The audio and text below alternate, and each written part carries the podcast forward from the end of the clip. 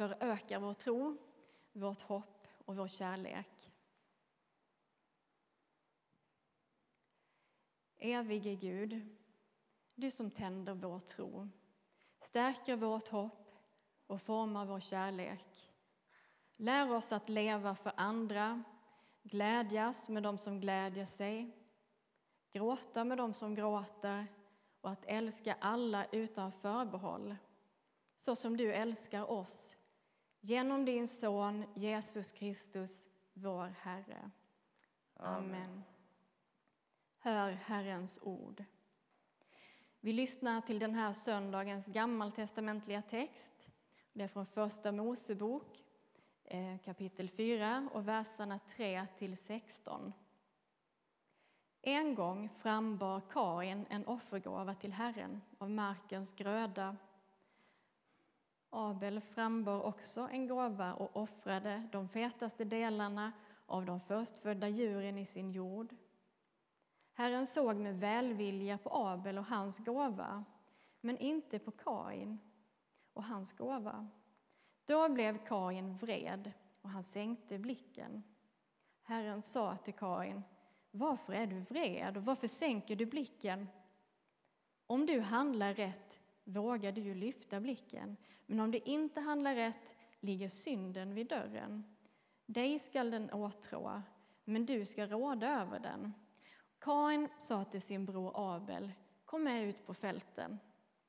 Och där överföll han sin bror Abel och dödade honom. Herren sa till Kain, vad är din bror? Han svarade, det vet inte jag. Ska jag ta hand om min bror?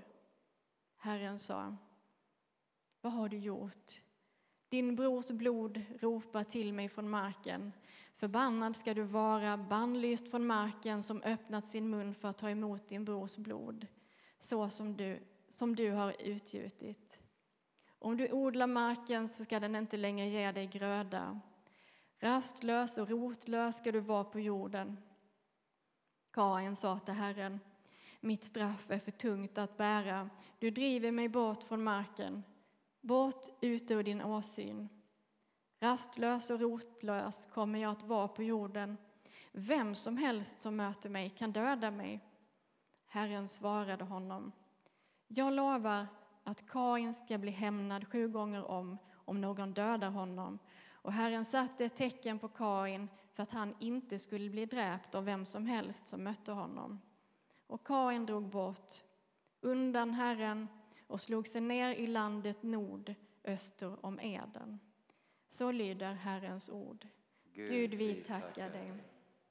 Och så läser vi söndagens episteltext ifrån första Johannesbrevet kapitel 4 och verserna 7 till 10. Mina kära, låt oss älska varandra. Ty kärleken kommer från Gud, och den som älskar är född av Gud och känner Gud. Men den som inte älskar känner inte Gud eftersom Gud är kärlek. Så uppenbarades Guds kärlek hos oss. Han sände sin enda son till världen för att vi skulle få liv genom honom. Detta är kärleken, inte att vi har älskat Gud utan att han har älskat oss och sänt sin son som försoningsoffer för våra synder. Så lyder Herrens ord. Gud, Gud vi tackar dig. Upplyft era hjärtan till Gud och hör dagens heliga evangelium enligt evangelisten Lukas. Jesus vände sig till lärjungarna och sa enbart till dem Saliga de ögon som ser vad ni ser. Jag säger er, många profeter och kungar har velat se vad ni ser, men fick inte se det, och velat höra det ni hör, men fick inte höra det. En laglärd, laglärd som ville sätta honom på prov reste sig och sa Mästare, vad ska jag göra för att vinna evigt liv? Jesus sa, vad står det i lagen? Hur lyder orden? Han svarade, du ska älska Herren din Gud av hela ditt hjärta och med hela din själ, om hela din kraft, om hela ditt förstånd och din nästa som dig själv.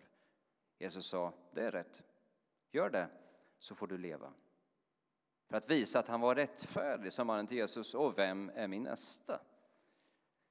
På den frågan svarade Jesus en man var på väg från Jerusalem ner till Jeriko och blev överfallen av rövare.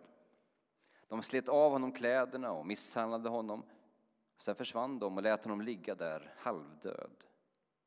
En präst råkade komma samma väg och när han såg mannen vek han åt sidan och gick förbi. På samma sätt med en levit som kom till platsen. När han såg honom vek han åt sidan och gick förbi. Men en samarier som var på resa kom och fick se honom ligga där och han fylldes av medlidande. Han gick fram och hällde olja och vin på såren och förband dem. Sedan lyfte han upp honom på sin åsna, förde honom till ett värdshus och skötte om honom. Nästa dag tog han fram två denarer och gav åt värden och sa Sköt om honom, och kostar det mer ska jag betala dig på återvägen. Vilken av dessa tre tycker du var den överfallna mannens nästa? Han svarade, den som visade honom barmhärtighet. Då sa Jesus, gå du och gör som han. Så lyder det heliga evangeliet.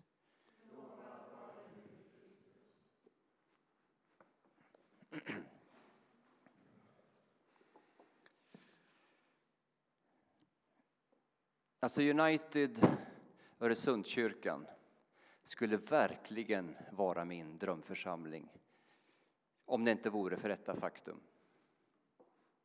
Ni finns här. Alltså mycket enklare det skulle vara om församlingen inte bestod av massor med människor, eller hur? Så mycket enklare det skulle vara att vara gift om man inte behövde en annan person att behöva dras med och leva med. Tänk vilket himmelrike det skulle vara.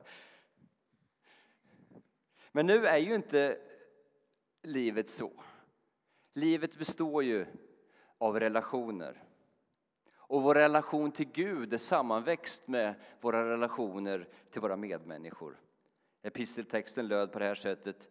Den som inte älskar känner inte Gud. Gud är relation. Gud är kärlek.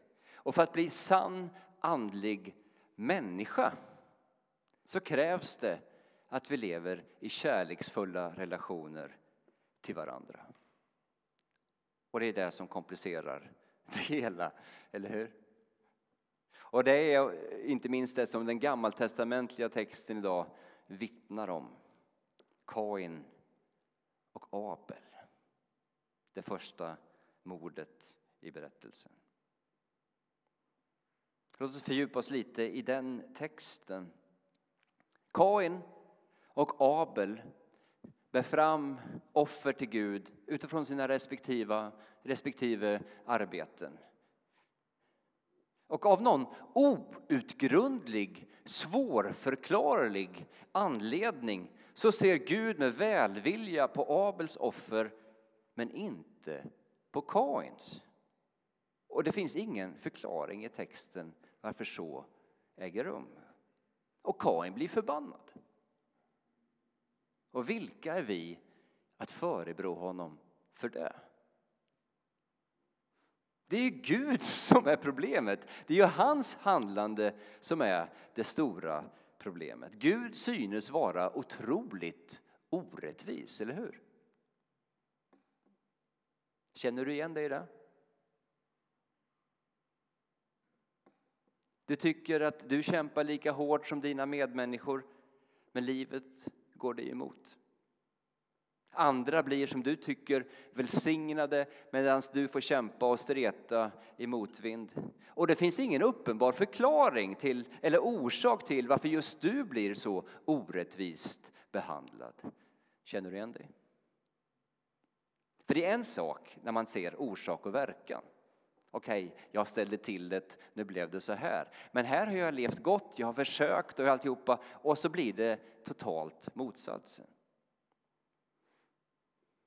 Och det är då som texten om Kain och Abel säger, det är då som synden kommer och börjar klappa på hjärtats dörr och vi går till attack.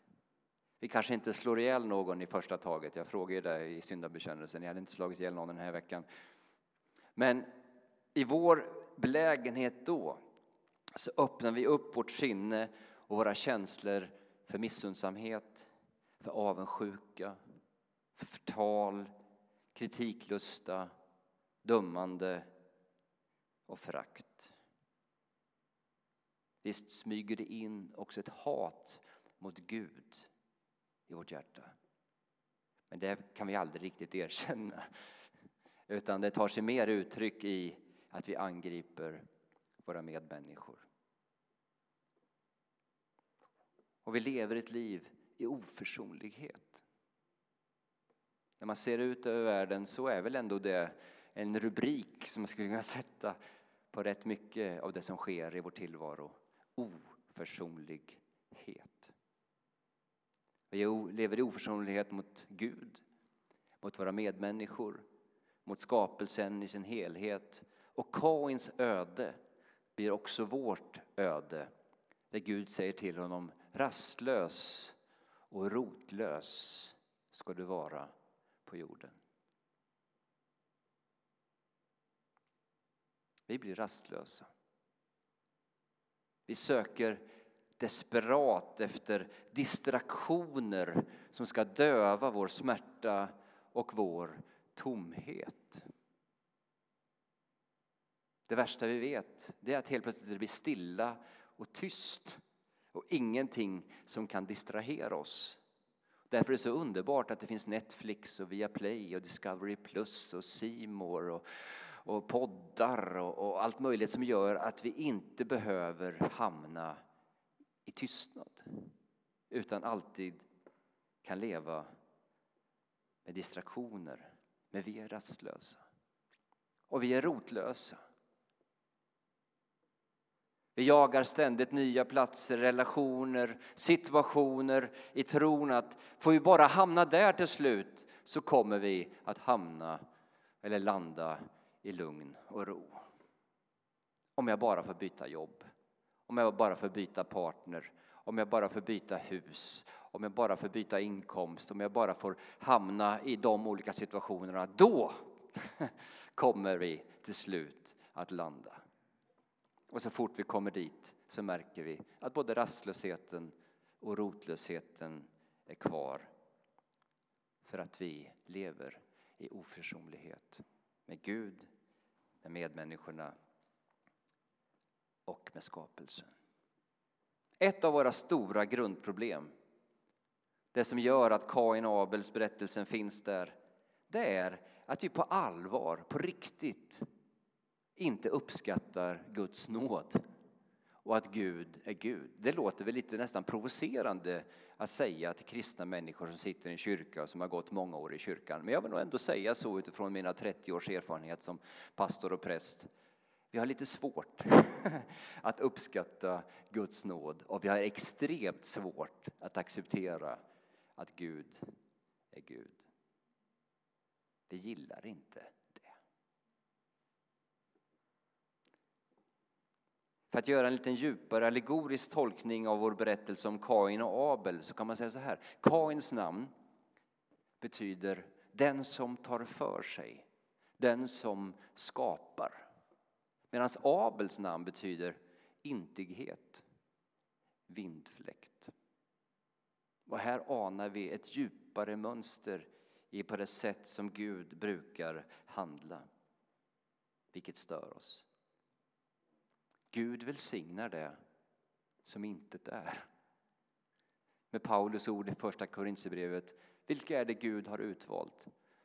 Det som ingenting var. Det som människor inte betraktade som så värdefullt. Ja, det som inte ens finns till. Det utvalde Gud. Alltså Guds nåd är oförtjänt. Guds nåd är på ett sätt orättvis. Vi behandlas inte utifrån förtjänst och duglighet utan utifrån Guds outgrundliga nåd. Vilket gör att vi provoceras ju av att Gud välsignar faktiskt fel människor. Eller hur?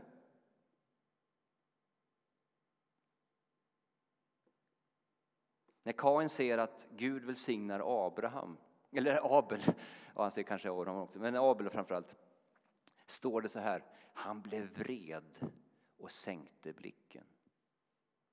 När den barmhärtige fadern i Lukas 15 välkomnar tillbaka den förlorade sonen med en stor fest står det så här om den äldre brodern. Då blev han arg och ville inte gå in. Ni har väl aldrig någonsin reagerat på det sättet? Nej. Ni kanske känner någon som ni kan hälsa det här till. det stör oss. Det stör mig ofta att Gud kan välsigna predikanter som jag tycker är ganska dåliga i sin både förkunnelse, sin teologi och allt möjligt. Och det verkar ändå som att där har kranen öppnats medan här står jag och det droppar knappt.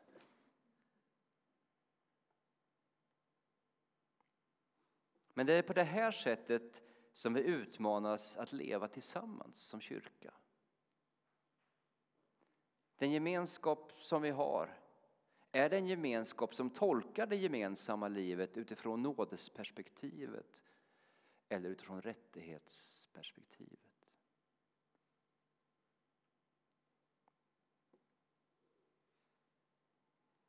Ska jag ta hand om min bror? frågar Kain. Johannes säger Låt oss älska varandra. Temat för dagens kyrka, kyrka, eh, rubrik för kyrkåret är Medmänniskan. Vi kallas till att älska varandra.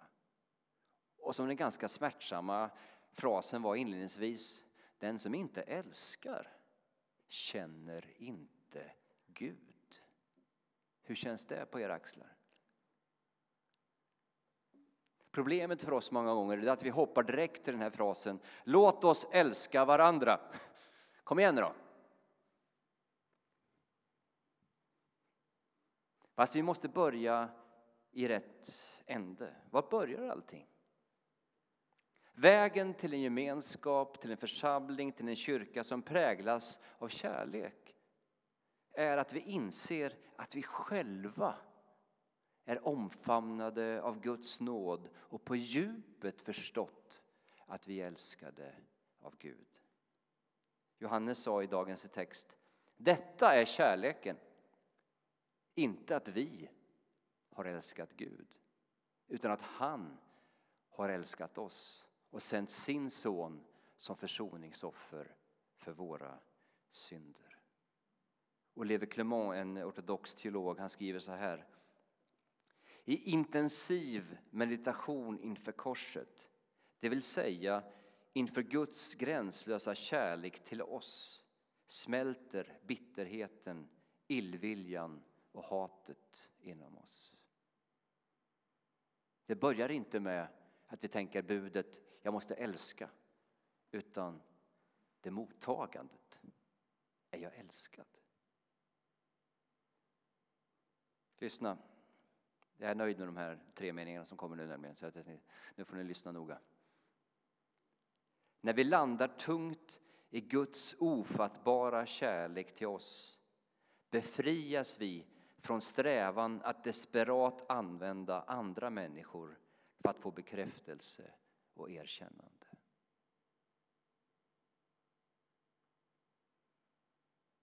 När vi inser Guds omätbara nåd gentemot oss avtar den ångestladdade jämförelsehetsen där andras liv inte längre definierar vår lycka och framgång. När vi ser något av Guds storhet och suveräna makt slipper vi att se andra människor som ett hot och befrias från våra egna agendor som vi satt upp för att förändra våra medmänniskor. Vi släpper taget om vår vilja till makt över andras liv. Alltså när Guds kärlek blir en verklighet i våra liv så behöver vi inte längre använda andra människor som medel för att få egen bekräftelse. När vi upptäcker Guds nåd och hans enorma kärlek och erkännande till oss så behöver vi inte längre spegla oss i de andra för att se, är jag lyckad eller inte? Och när vi inser Guds makt och hans suveräna ledning i människors liv så kan jag möta min medmänniska utan att ha en agenda att vilja förändra. Och det här är prästernas och pastorernas och de andliga ledarnas svåraste frestelse. Att möta sina medlemmar utan en agenda av att styra dem, forma dem utifrån min egen avbild och önskan. Kanske en förälders uppgift också i relation till sina barn, eller?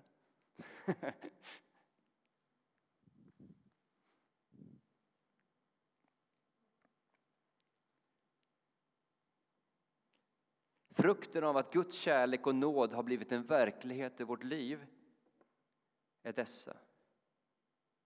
Tre saker som vi märker att nu har Guds kärlek och Guds nåd på riktigt börjat liksom forma mitt hjärta, mitt sinne och mina känslor.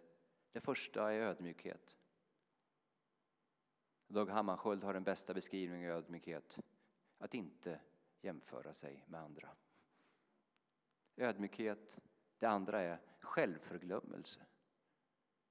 Och det tredje är en stor portion humor. Där vi har distans till oss själva och vårt eget livsöde. Det är så man vet att man lever i en helig ande. Det är att man kan skratta åt sig själv. Och inte ta sig själv på så himla stort allvar. Jaha, du har hamnat här. Ja, men jag är ändå i Guds hand. Och då öppnas en värld där vi kan börja leva för varandra. Att vara kristen är både lätt och svårt. Alltså du behöver inte ha en examen i teologi för att vara en god kristen. Ibland har ju det i vissa kristna traditioner blivit så att jag förstår mig inte på det här med teologin, jag lämnar det. Liksom, och så. Det är jättebra att skola sig, fördjupa sig och läsa teologi. Men det är inte det som har varit under god kristen. Det är inte heller om du lever ett syndfritt liv eller inte. Men den helige Ande har du fått genom dopet.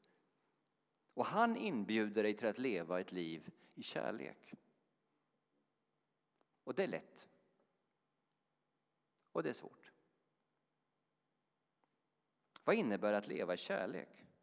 Ja, det kanske tar sig uttryck i en vänlig blick, i ett uppmuntrande ord, i gästfrihet och fördragsamhet.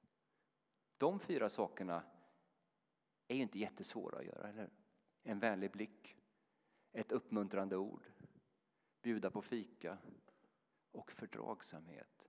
Och kanske är det en av de viktigaste sakerna för vår kyrka och för alla kyrkor, att lära sig leva i fördragsamhet. Vi behöver inte alltid gilla allt som alla gör och vi behöver inte ha massor med känslor för vi tänker så här att leva i kärlek då ska man gå omkring i någon form av sån romantisk Notting Hill-känsla och bara älska alla människor och vara så här mysig mot alla människor. Nej, nej, nej. Du behöver inte ha känslor. Du behöver inte... Däremot fördragsamhet. Och den monastiska traditionen, alltså den, den litteratur som kommer från ökenfäderna och, och, och i, i förlängningen, de har en väldigt skön, krass definition av vad helighet är. Helighet, säger de, vanan att stå ut med de andras annanhet.